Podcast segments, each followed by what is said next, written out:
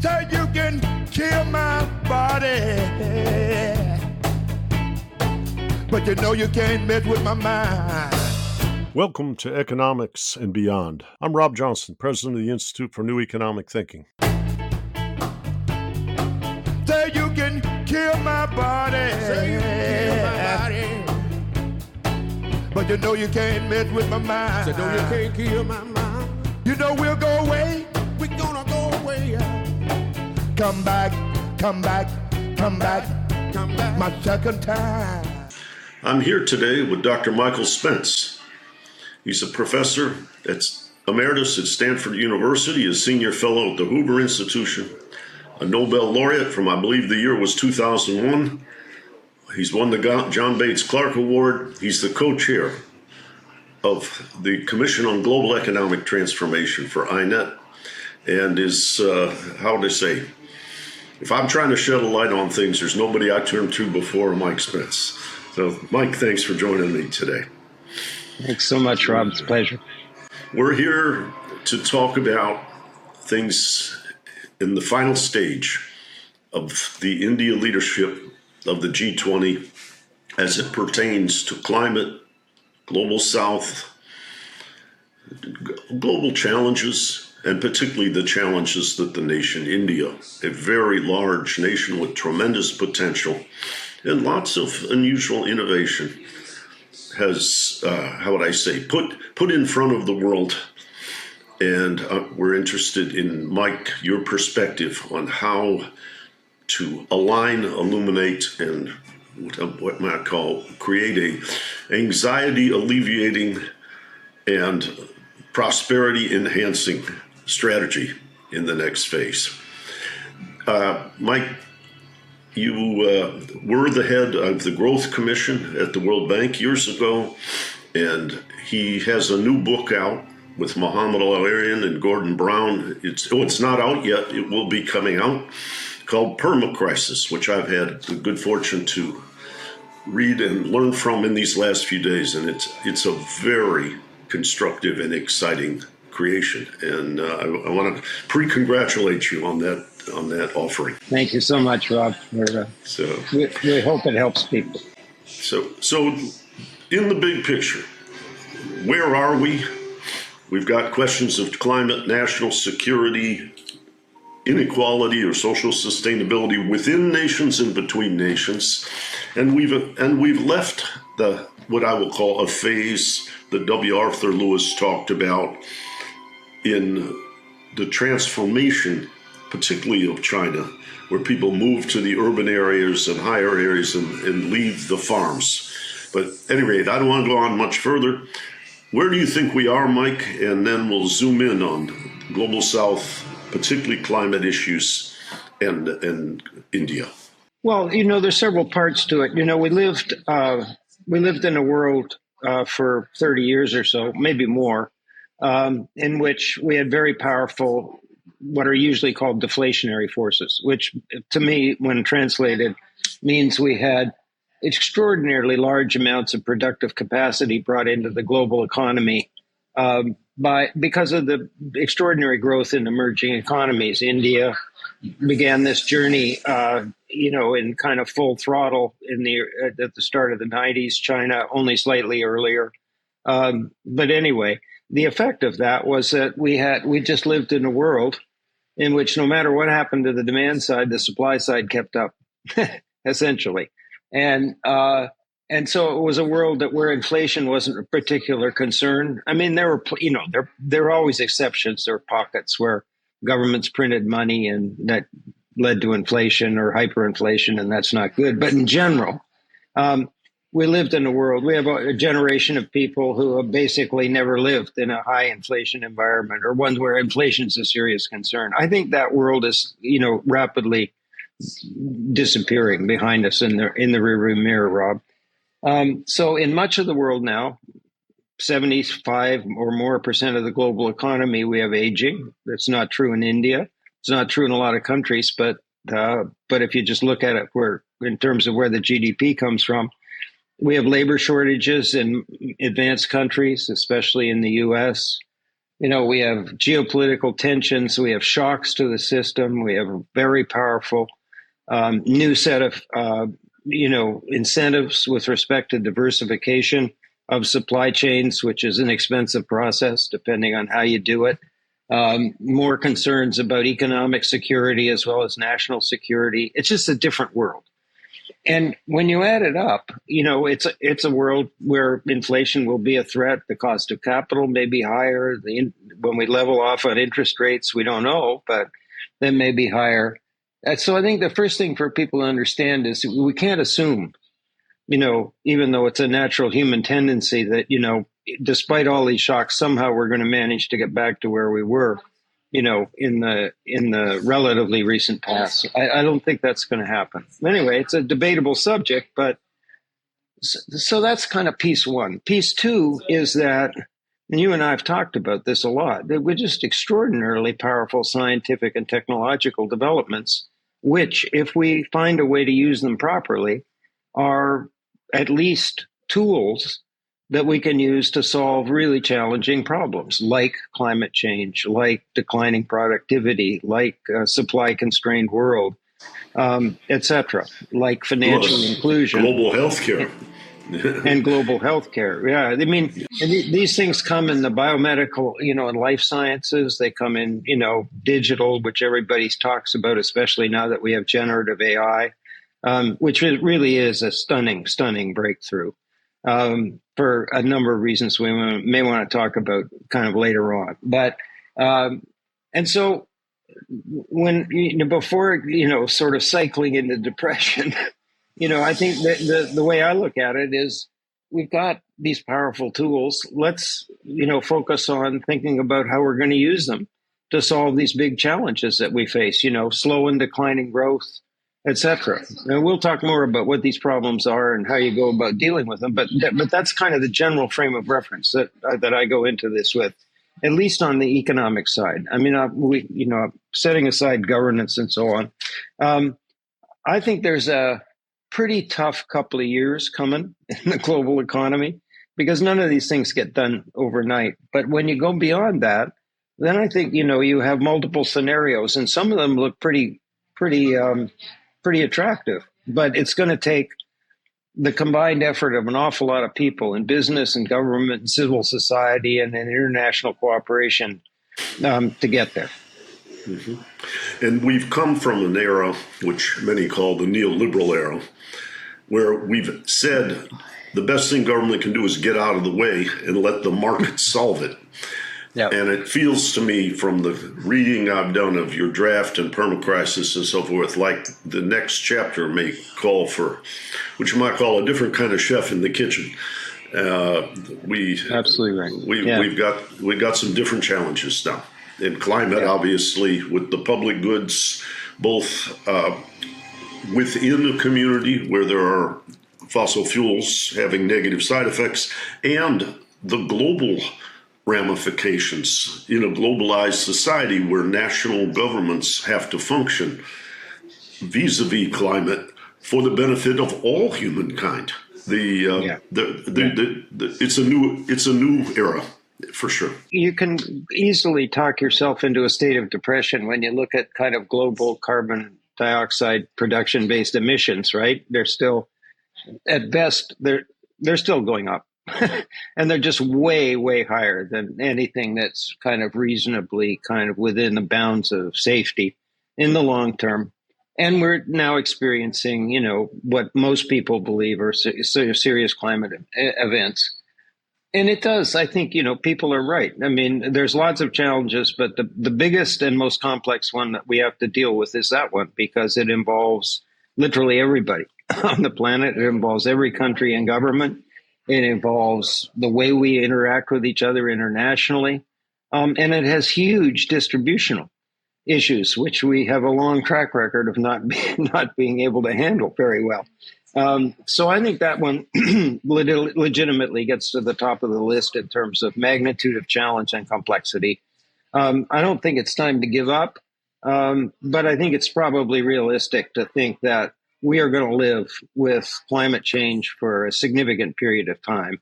You, you, can't, there's no scenario that's reasonable that takes the carbon um, emissions down at a speed that would essentially cause the climate, uh, you know, issue to go away. Uh, it's just not possible. Maybe 25 years ago, if we were on a different glide path, that would have been possible, but not, but not now.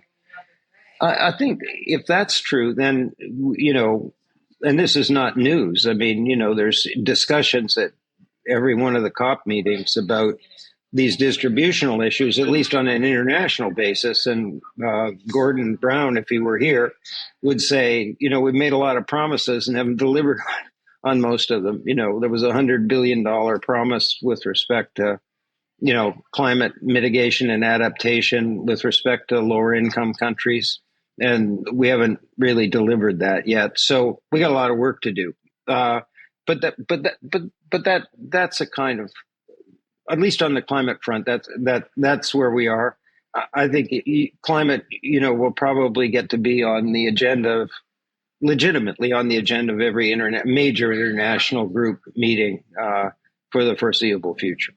Yeah, one one thing I wanted to emphasize also that is in your book is that we have a very interesting pattern of aging in many countries. So you have a smaller based workforce with supply shocks and higher interest rates, the need to finance climate, and what I'll call more people needing elder care and the support that perhaps they think they earned during their working life.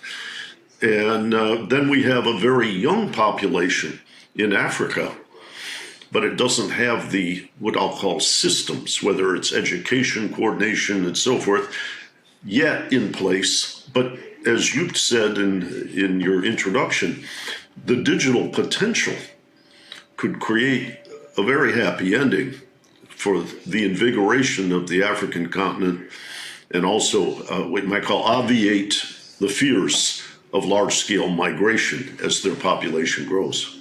Yeah, no, I think this is right. Now, so the starting point's pretty tough because the pandemic um, and oh, yeah. Eh, you know, and all of that produced a, an enormous shock. Uh, so, I mean, all countries face major challenges, as you and I have discussed, in kind of generating a kind of growth model that works and so on. But with these external shocks, for which you know nobody was responsible, and certainly not the global South, uh, you know, destabilized finances, it destabilized, you know, reduced fiscal space because, you know, everybody had to respond. Um, the global economy sort of semi shut down and so on. So I think item one, you know, if item one is sort of a, a concerted effort to stabilize, you know, the debt and kind of financial situation of these countries so that they can get on um, with uh, with you know pursuing their growth and development agenda. Item two, Rob, I think is you know I said that you know in describing what you referred to as the the, the Arthur Lewis model. I described this once kind of by analogy as a kind of Lewis turning point in the global economy.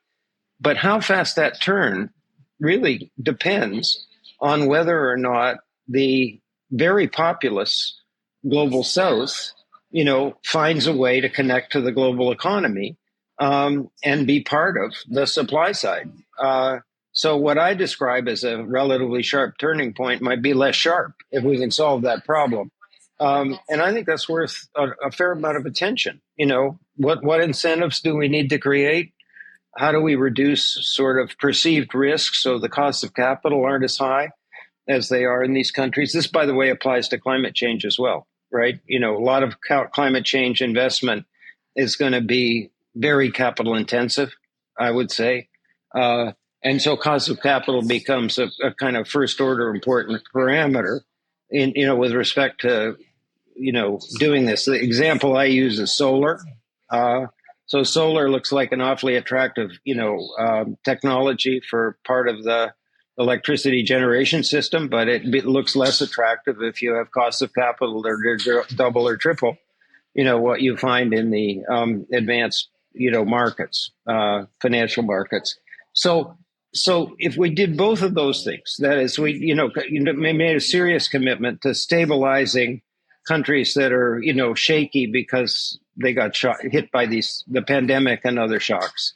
The climate shocks keep coming and coming and coming, um, and then and then um, you know say, well, you know, the Asian growth model is not going to get replicated in its exact form, you know, in the kind of digital era, but but the connectivity to the global economy and finding a role is still an important part of the growth development process, and and th- that I think deserves to deserves a lot of attention and to be on the agenda as well. One thing that uh, has concerned me, uh, both in following your work and, and thinking about this, is the nature of governance in the global south. But let's talk about Africa. You have these climate needs, in part because of the pandemic, you have very high sovereign debt ratios.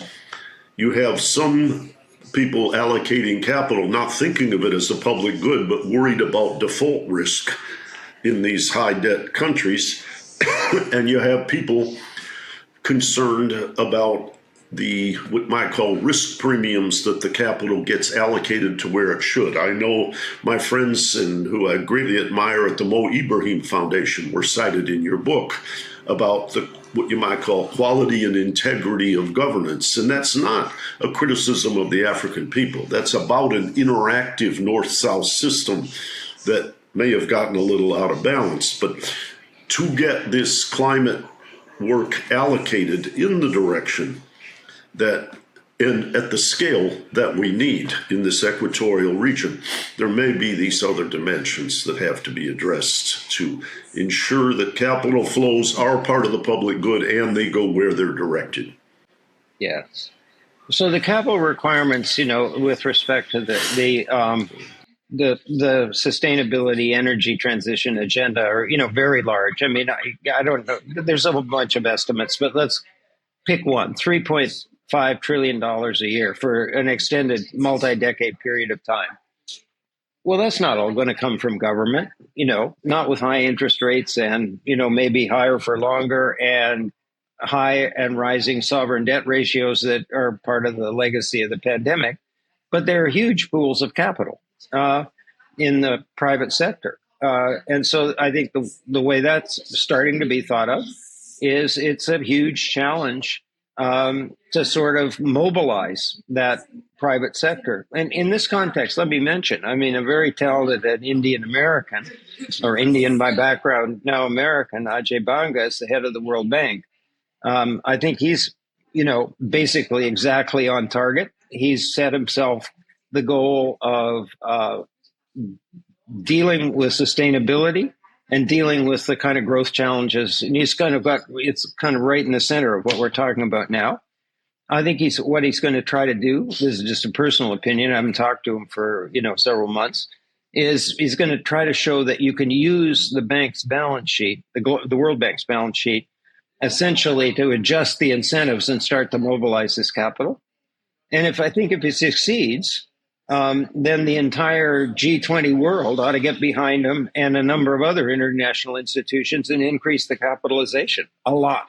I mean, okay. And so I think it's fair to say, you know, prove the model out. I think that's the direction he's going. Um, if he proves the model out and, you know, with various kinds of risk mitigating incentives, you, you know, using his balance sheet, um, if we mobilize, you know, huge pools of sovereign de- sovereign wealth fund capital and, and pension fund capital and so on, I can see we could make, you know, serious inroads into this investment challenge with respect to the. I mean, there's lots of technological activity that's really interesting going on um, in the in the sustainability world. Um, but there's but the people who are investing in that world have come to realize that there's also some sort of just huge kind of infrastructure like investments that have to go along with the technological development to fully solve the problem. So, um, so I'm kind of cautiously optimistic about that because I think people are thinking about it in the right way, right? You know, in a realistic way, not just we got to invest 3.5 million dollars a year. Who's going to do it? But you know, where's the money and what do we need to create the incentives to to mobilize it? And I know you and my friends at the Luohan Academy, who are currently working with INET on a multi part course about how digital technology can help climate Right. mitigation and and uh, create some optimism here. Uh, I, I think they have a lot of insights. They do have a lot of insights. That's really important. I mean, we've talked about it a lot, but I think a course, you know, designed for the kind of right people to kind of look, you know, we won't wave our hands at this. Let's look at what the real options are as they mm-hmm. emerge, you know, and the technology mm-hmm. develops. But I think that it's very promising. Mm-hmm. But then they tend, with their technological expertise, to see where the realistic good fits are. So I, I find them, reason I chose to make the course with them is because I admire their ability to prioritize and illuminate at the same time. Yep. Yep. And there's no reason why this can't go on in a whole variety of places. I mean, including India, especially. There's just a ton of talent, uh, and you know, deployed in this area, it it um, they could make a major contribution as well. The young people, the technology-oriented people who, you know, find it easy to you know be creative in the way you think about using the technology. Uh, there's uh, a word that's used frequently in your book uh, that has come on stream, particularly as the U.S. China tensions have risen resilience. And it's, it's almost as if you have to create a, a contingent insurance policy for your supply inputs or the whether it's semiconductor chips or what have you. But the notion of resiliency I think has become very interesting. And as we look at India as a, you might call perhaps one of the cutting edge leaders of the future in development, I've seen a book by a friend of mine, Ajay Shah from India, and five other people, six of them, about how does India respond in light of the U.S. China anxiety. How do you see uh, what you might call the priority of resilience emerging, and what kind of effect will it have, and how, how does one construct resilience? So it is rising as a priority, um, you know, and it's not just in the business world uh, where they, you know, in the past we had shocks, but they and they talked a lot about, you know, tightly wound supply chains and choke points and things like that, but nothing really happened, right? Uh, I remember in the when the Japanese tsunami hit, there was a, a particular auto part that virtually every automaker in the world uses that was produced somewhere near, you know, the and it was anyway it was destroyed in the tsunami and it brought, the a temporary halt, screeching halt in the automobile industry. I, this is different now. You know, Europe is this high speed energy transition because of the war, the Russian Ukraine war. Um, but it's going way, way beyond that. I mean, when I, I talk to friends who are on boards, you know, every boardroom is having a discussion of diversifying their supply chain so they don't get caught. And then you have policy backing it up, right? I mean, uh, it the the policy motivations are multiple. Uh, some of it's just plain resilience, we, or we don't want to be held hostage. You know, if we're dependent. Um, some some of it is uh, distributional, right? You know, some of this kind of home shoring, friend shoring stuff is motivated in part by relieving some of the kind of negative distributional pressures that go with full throated, uh, kind of unfettered global trade. And, and then some of it's just plain flat out, uh, you know, either holding China back, some national security agenda, or or restraining them, and, and it, it's growing. I mean, you know, the president just announced expanded restrictions on private equity and venture capital investments in China, in particular areas that are viewed as sensitive. But one one of those areas is AI, and AI is everywhere, right? So it's a little bit like the national security law in China. You know, you're not allowed to pass national security information, but nobody knows exactly what that is, right? And so the fear factor is causing people, you know, to hold back. Uh, so there's a just a lot of turmoil uh, around this, and you know, I, I, it's an important part of. It's not going to go away. I mean, I, I, you know, I think that where Gordon and others, you know, Ngozi at the um, WTO, uh, many people, and and by the way, I would say most of the emerging economies in the world, other than China, you know, want to go is a, a new form of globalization, the kind of thing that Dani Rodrik talks about a lot. Um, you know, which isn't, you know, as uncomplicated as the old one and simple, not driven only by market incentives. We have to acknowledge these other things are real and they're going to be a factor. Um, but it, it's one thing to admit that it's a more complex world that we have to adapt to. And it's quite another thing to, uh, to abandon multilateralism and the institutions that support it.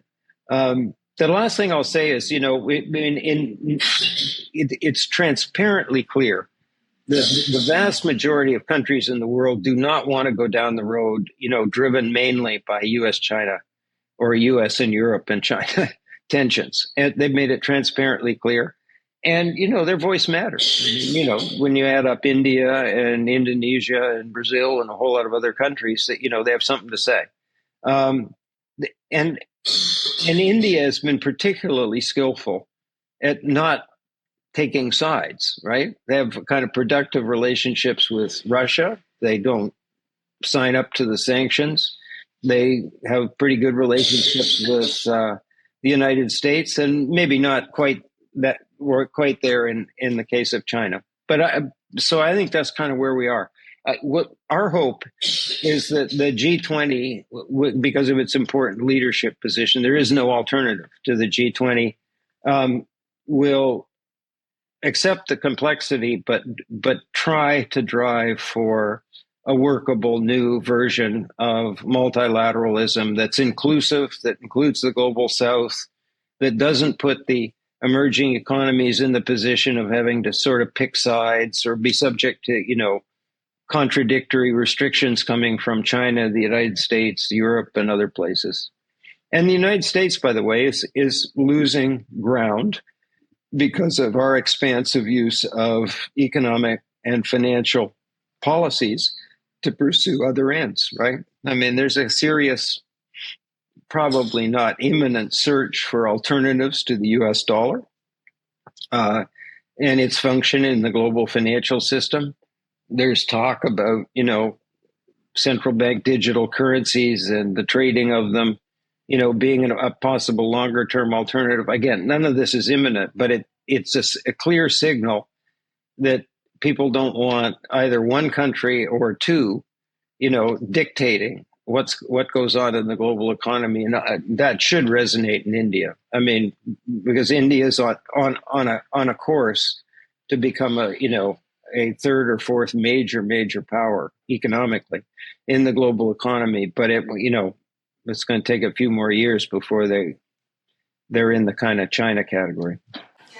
Well, one of the things that uh, I know you and I have been to the China Development Forum at the you know together at the same time in a number of years, but a lot of meetings that I've had with Chinese leaders were all about well, you got this thing called Silicon Valley, and it's great these platforms, the digital commerce, but we we're not really very comfortable letting the Americans deploy their platforms because we think the side effect is they can collect data on us for their intelligence community.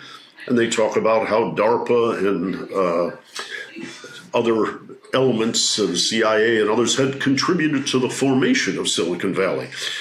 Well, now I have people, I was on a panel with some people from Huawei about 5G and various things around the management of ports and so forth. My own nautical interest uh, inspired me to join the panel. And uh, then they start to talk about how now American American intelligence community people who are acquaintances of mine came to me after I did that panel and said, Rob, that's all fine and everything, but now when the Chinese are at the cutting edge digitally, they can collect information for their intelligence community. In other words, there's a side effect to the digital commerce that relates to national security issues. And it's almost like the same argument China made about their anxiety of working with America is now in reverse. And I see India fascinating in this regard. The reason I brought it up is not just to wallow in US China, but the digital advances in India, given the state of what I'll call their manufacturing, other types of development, I think is very promising. And you've talked about with me or Montek and other Montek Singh Ahluwalia in the distant past about the Indian platforms and the Indian financial system and other things is kind of I want to say uh, it's ahead of the crowd now. It's it's moving to, or has been at the cutting edge in some dimensions. Well, that's true. I mean, there's no question about that. You know, the earlier round was, uh, well, Rajiv Gandhi got India investing heavily in engineering and computer science and so on. That produced uh, a really significant uh, burst of, you know, in the in the what you might call the outsourcing business. Technology driven outsourcing, business process, you know, tech administration, and so on.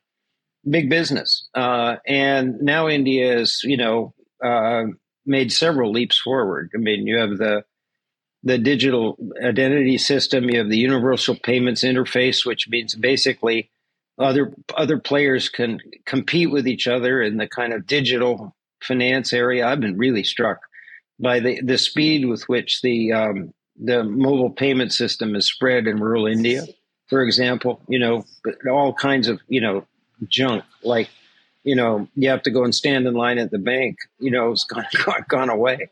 Uh, and India is also, uh, I think, smartly, um, you know, leverage global technology, but not allow foreigners, either Chinese or American, to dominate the local landscape, right? Uh, and I think you're going to, you know, successful countries and regions, you know, Europe has not done that. Europe does not have a big cloud computing system. It does not have a major mega platform resident domestically and so on. It's a huge disadvantage. And I think India saw that, saw that China, you know, if they kind of sat back, you know, that the Alibabas and Tencents and, you know, others would kind of check in and kind of eventually dominate the market. They stopped that and I don't, I, I'm not inclined to be critical of that. This is an aspect of kind of sophisticated industrial policy in a way. You know that you there's certain capabilities because of their huge positive sort of external spin-off effects that you want to have re- and, and and control issues that you want to have resident in Italy. And then you have the Jio revolution. I mean, you know, India went from, you know, in the early 2000 and teens, you know, low penetration of mobile phones, high data rates, and so on, practically overnight, and certainly in a five year period, to 400 million or more incremental subscribers, low data rates, and a, and a, and and that created the underpinning for a kind of burgeoning sort of uh, digital, you know, platform based, you know, system, right? With with with you know Reliance Jio, a major player, but the Americans as you know co-investors are are in that. Google, um, Meta, a uh, bunch of elite you know private investors and so on. It, it's just really impressive, um, and I you know I think you and I've talked about this, but I think you know the the both the, the progress and the balance, you know, so nobody has all the power and whatnot that India's managed to achieve with a combination of government policy and private sector initiative really is an impressive, um, you know, example that can be replicated in one form or another um, in a wide variety of developing countries. It's not the whole of the development story, but it's a pretty important part, you know, in terms of you know financial inclusion, you know, an efficient financial system, a payment system, you know, with a payment system, uh, you collect a lot of data. You can just do a whole lot better and more inclusive job in supplying credit to people than you can in any known alternative, including the first microfinance revolution. This is kind of, I think of this as a sustainable version of microfinance, a sustainable, scalable version of microfinance. And India's uh, not alone in this. You know, my Ant Financial and others have led a similar, you know, sort of movement in in China. Again, leveraging the same batches of data. You know, every I think everybody knows. I mean, it's worth saying, but you know, when you're going to go down this road, then you need a parallel process of defining and refining the rules, policies, norms, and ethics that go with the responsible and secure management of data. And I think everybody understands that. And if you don't do that, then you get all kinds of negative side effects, you know, that you don't want. Um, but but I don't think those negative side effects should deter you from going down that road. You just have to you just have to be careful about the parallel process. Yeah, well, we've seen in the United States thinkers like Tim O'Reilly and uh, at O'Reilly Media and others talking about how we have commerce and there are ways you use the technology to enhance commerce, but we also have what you might call the public good platforms that are digital that have let's just call side effects that we need to be conscious of and manage. And yes. seeing this next phase where India is very sophisticated and involved in vibrant development, one can imagine what you might call platforms for the public good, much as Luohan talks about in Africa, contain tremendous potential.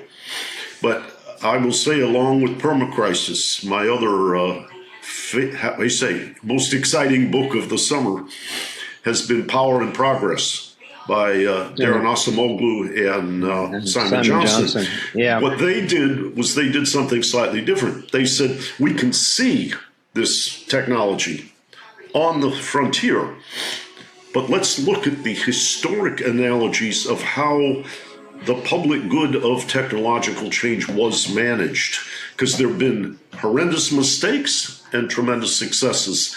Let's learn yeah, how to use useful. power to create win-win progress. And yeah. they did a very, yeah. very nice job in economic history, bringing us to the frontier of that challenge, which you and your co-authors are, uh, how do you say, even more deep in illuminating the present challenge. But you know, this brings. I mean, it's an important book, and it, there are lessons. And the notion that technology just goes along on its own, you know, kind of path with no influence—that's just rubbish. And and the, you know, the, their book, uh, you know, makes it clear that we can guide this, uh, and we can.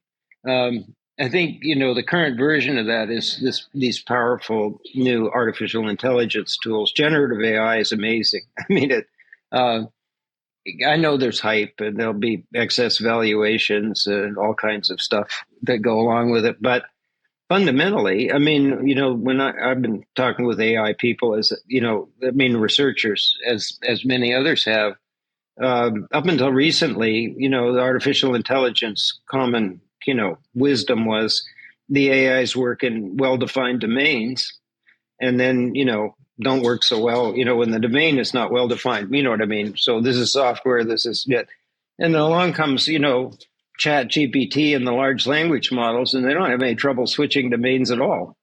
You know, in addition, you know, basically you can ask them about anything. You know, uh, uh, they're not the whole story because there's lots of specific use cases and applications that are going to be built either separately or on top of them. Uh, but you know, they have you don't have to be an expert to use them. I mean, ChatGPT had 100 million users in the first two months because anybody can ask a question, and after a little experience, they learn how to make you know prompts that yield useful responses, um, and and it's got applications everywhere. I mean, I, I think there really is a chance. It, let me put it this way: I thought the odds of a productivity surge were pretty high before the LLMs and generative AI came along, I thought those odds jumped up quite a lot, you know, with the arrival of this. Um, and and so we're in a period of experimentation now. It's just stunning what these things do. I mean, you know, like there's uh, this thing called ambient intelligence. So these, you know, an AI system can kind of listen to doctors and nurses going around seeing patients in a hospital, watch right? Um, fix errors, you know, write up the first draft of reports. I mean, medical people spend a st- I mean, these reports are important, right? Medical medical people, including doctors, spend astonishing amounts of time documenting what they've just done, right? Their estimates 30, 40% of their time, three hours at night after a full day's work. The AIs, you know, can do, they're not going to, it's not going to automate that, right? I mean, I, I think the, the powerful digital assistant model is the right way to think about this, at least for the foreseeable future. I mean, you know, these are prediction machines they occasionally say something truly stupid. You know, they make stuff up occasionally and whatnot. Nobody, you know, with any kind of sense of caution is going to delegate the whole thing um, to, you know, to an AI, at, for, at least not in the immediate or in the, you know, any time in the near future. But if if if if an AI can produce for a doctor, you know, a, ver- a pretty good first draft that the person can edit in 15 to 20 percent of the time they took writing it, it just you know every time you turn around you can find uh, kind of uses of that in, in, the i think i'm not suggesting this is reading for our audience here but Eric Brynjolfsson and colleagues did a, a case study. Uh, it was you know customer service which would be pretty interesting in india. And ai enabled basically listened to thousands and thousands of hours of audio. Customer service you know and and then was trained on that data combined with performance measures, standard ones like did they solve the problem? Did, did it take a long time? You know, did the customer get really angry and frustrated, etc. Um, and you know, and then they kind of gave it. I mean, this was a, a real case. They were writing about a case that was actually done. They gave the AI to a subset of people, customer service agents, spectrum of experience and performance, um, and not to others. And you know, they got a 14% uh, productivity increase. And but the thing that struck me most, Rob, about that paper was the the you got a benefit from having the AI as a digital assistant. Uh, the benefit at the kind of most experienced end was noticeable, but at the bottom end, you know, the less experienced people, where there's a lot of turnover, was huge, right? it's a kind of learning curve leveling up effect, right? Which isn't surprising. Yeah.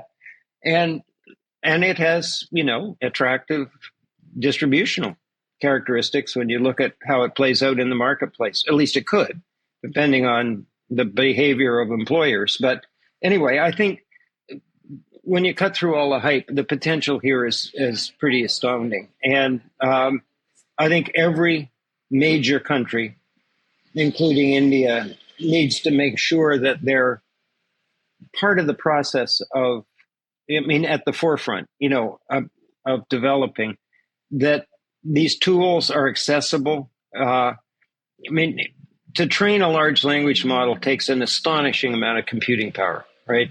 Basically, it's the cloud computing people who have the power to, you know, the, enough computing power to do this and it's a very significant policy question is, you know, is this going to be accessible to a very wide range of players in the economy, small, medium sized businesses? You know, is there enough competition? Can we just do it hands off? These are all questions that don't necessarily have answers right now, but they're important questions that have a direct effect on how fast and how comprehensive um, the productivity and other performance enhancing characteristics of these potential of these technologies is realized or not.